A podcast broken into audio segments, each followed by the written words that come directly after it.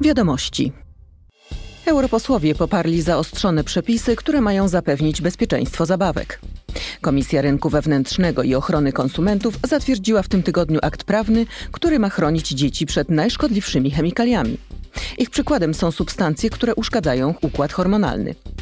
Zgodnie z projektem przepisów, producenci mają tworzyć dla każdej zabawki cyfrowy paszport produktu. Będą w nim podawać, jak zabawka spełnia odpowiednie przepisy.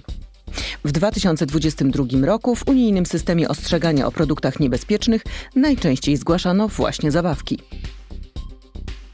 Komisja Rolnictwa i Rozwoju Wsi przyjęła zmiany do prawa o zdrowiu roślin.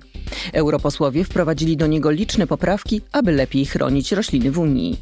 Chcą tak, żeby powstał zespół interwencyjny do spraw zdrowia roślin.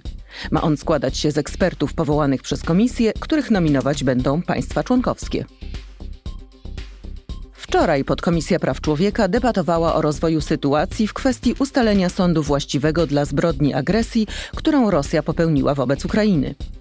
Dyskusja jest konsekwencją wizyty europosłów w Ukrainie w październiku ubiegłego roku. Spotkali się oni wtedy z ofiarami i naocznie przekonali o skali zniszczeń na wcześniej okupowanych terenach.